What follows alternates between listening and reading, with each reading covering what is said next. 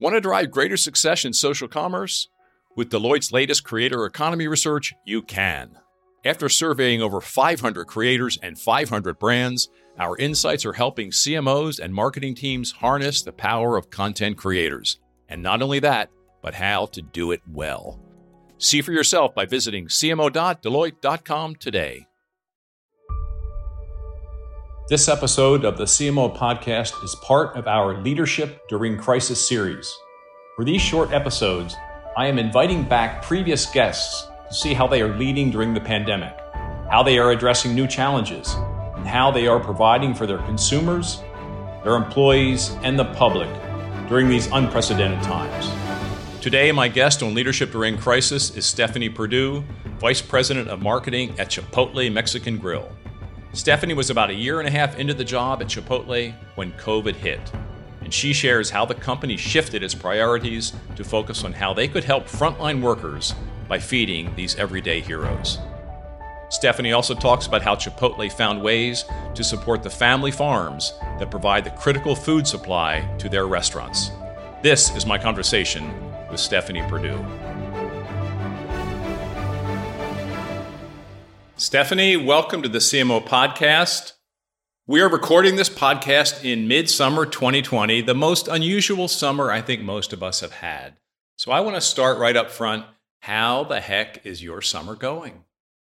Uh, what an unusual year. Thanks for having me, Jim. But yeah, this is one for the ages for sure. I don't think any of us could have predicted this, but um, with with disruption comes you know, pretty amazing change and innovation. So, um, on one side, you know, obviously tragic, but on the other side, you know, I think everyone is kind of from a community or business or personal perspective, I think finding some silver linings, which is which is really cool to see. What's the biggest leadership lesson over the last four or five months? Have you kind of relearned or, or learned? We've all adapted. We're working differently with our teams, our business models. Some are accelerating, some are decelerating. So tell us what you've learned if you had to boil it down to one lesson. One lesson. I mean, I think that old adage about meeting the consumer where their needs are still is front and center. So I know for Chipotle, uh, you know, with with the pandemic, you know, basically restaurant dining rooms had to close. And um, that means opening up different modes of business. Um, so, really getting to what the consumer needed, being there at the right time, at the right place. Um, so, we turned on free delivery. We really pivoted our entire marketing and media plan to online ordering, which you think about retail establishments and the importance of a physical location. That's a, ma- a major change um, thinking about the consumer psyche when it comes to health and wellness um, and our responsibility. Um, but I think all those changes come down to really meeting the consumer where their needs are. And I think that's a tried and true lesson. When we get past COVID someday, what do you miss most that you hope returns? And what do you hope for you doesn't return that is a permanent change? Uh, what I miss most is live sports in every sense of the word. Turning on the television, watching my nine year old play soccer on the weekends. Um, I think there is a camaraderie and a leadership and an excitement and an unpredictability of live sports that I think all of America misses. Um, it's probably why that documentary on Michael Jordan did so well. Um, what I think would be great that keeps going is the innovative spirit that you see whether it's at a company, um, whether it's at the community level. I mean, just the desire for human connection and doing it in a safe way. People are figuring out whether it's virtual, uh, using social distancing, but they're finding new ways um, to drive that connection. And um, and with that, I think comes new growth opportunities. What's your biggest habit change difference in COVID? Are you changing how you know how you work out or how you your ritual with your family or what is the biggest?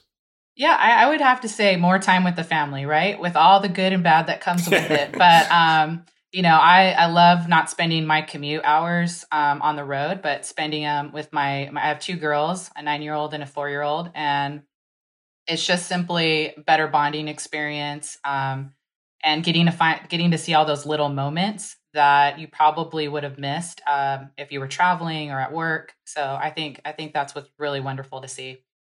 So Chipotle now, you've been there two two and a half years. You know, you're part of the team. Brian's been there about your CEO about two and a half years. This has been a textbook brand. I don't know, restage, I guess is the right word, or or a, I don't know, doubling down on your purpose and your fundamentals. And so I think it's there's so much to learn from it. Uh, and so I'd like you to talk a bit about, you know, if you were to write a playbook about what's happened in this restage, what would that playbook look like? You know, what would the chapters be? Uh, because you're you're just really on a tear, and uh, and it's and it's a very very deliberate tear, and I think you're doing everything in harmony with the original idea of the brand when it was founded so many years ago. So what what could what could others learn from that playbook? Yeah, I think a lot of times I think we all hear as marketers going back to a brand's DNA and staying true to that. I think that was definitely the first place we started. Um, and you know, I think we were we were wanting to uh, really raise, raise awareness of Chipotle's longstanding commitment to responsible sourcing, real ingredients, real culinary techniques. So, from a marketing standpoint, um, one of the things we set to do is create a brand campaign that really um, hit that home. Um, and so, um, the other thing we were looking to do, candidly, is really build trust with the consumer. What really happens in the Chipotle kitchen? So, um, in 2019, we launched a new brand campaign called Behind the Foil. It was filmed by um, award winning documentarian Errol Morris, who was just perfect for this opportunity because he loves getting real out of people, the real experience. And so he interviewed 50 of our employees, unscripted, in our kitchens, and they talked about how we, um, every morning, you know, make our food fresh, you know, make our guacamole from scratch, 48 avocados in every batch of guacamole. Their passion for food was something that was contagious. It was something that was authentic and, and real and that really, that campaign um, that we've uh, launched in 2019 over 2020 um, really helped cement brand perceptions, drove sales and transactions into, into Chipotle, and built that consumer trust around what's what's going on in Chipotle's kitchen, which was something that was really important to know. And that idea of of real and of cultivating a better world permeated all of our marketing actions. So I can give you I give you a ton of examples around you know how we we brought our 53 real ingredients to the forefront you know we had um, the best spellers in the us spell our ingredients versus our competitors ingredients which you can imagine the competitors list I remember that. being a whole bunch of things that you can't pronounce and it was you know a really fun way to bring that positioning of the brand to life um, and i think we never lost focus um, after telling the story of real and continuing that um, consistently and uh, not getting tired of that um, to look for uh, ways to activate our brand purpose around cultivating a better world. And so i think that's really come out in, in covid um, and during these times you know um, we found opportunities to feed the front line. You know over 200000 burritos setting up um, gift cards to allow the front line to get the protective equipment through those consumer contributions.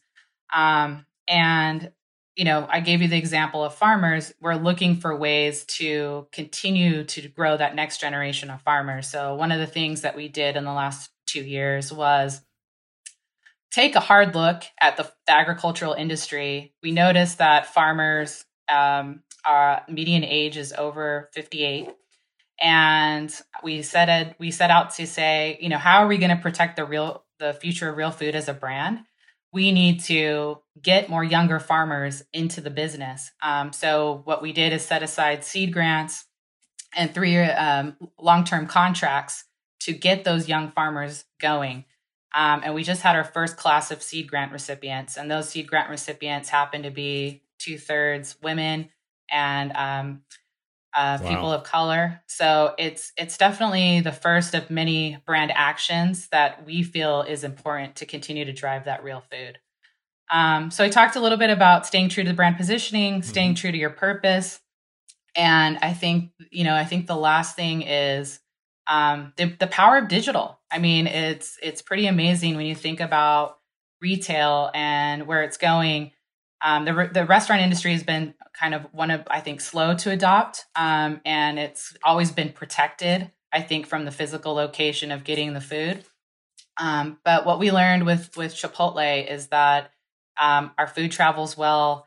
We have a young customer; they're highly engaged with mobile, um, and why wouldn't we create some new business models through delivery, through ordering ahead and picking up through mobile uh, mobile pickup?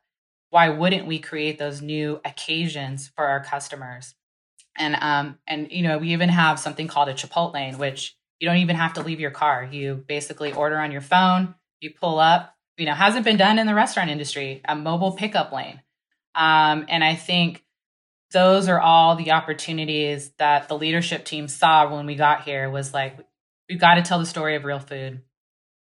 This this this purpose that the whole company has around sharing um, cultivating a better world let's double down and let's continue to give our customers new reasons and new occasions to come to chipotle on their terms.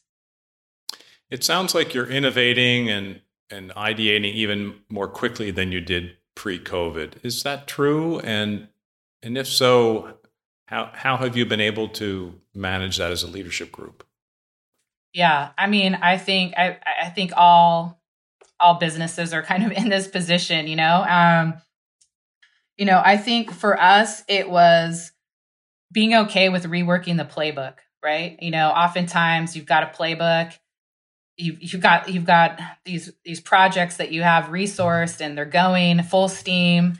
And I think with this disruption, we took a step back and said, okay, we need to rewrite the playbook.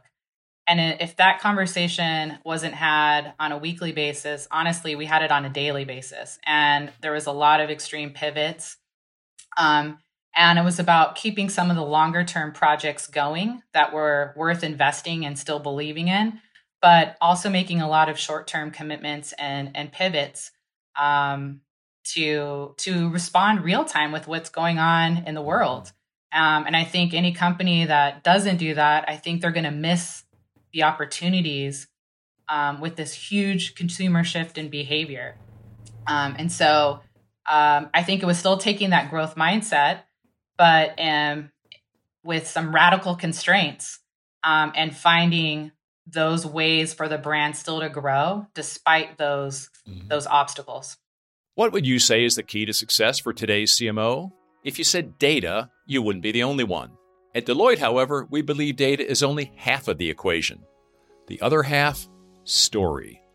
Because data is the language of business, but story is the language of humans. And we believe the most successful CMOs know how to harness the power of both data and story. To learn more about Deloitte's CMO program and how we can help today's CMOs succeed, visit cmo.deloitte.com.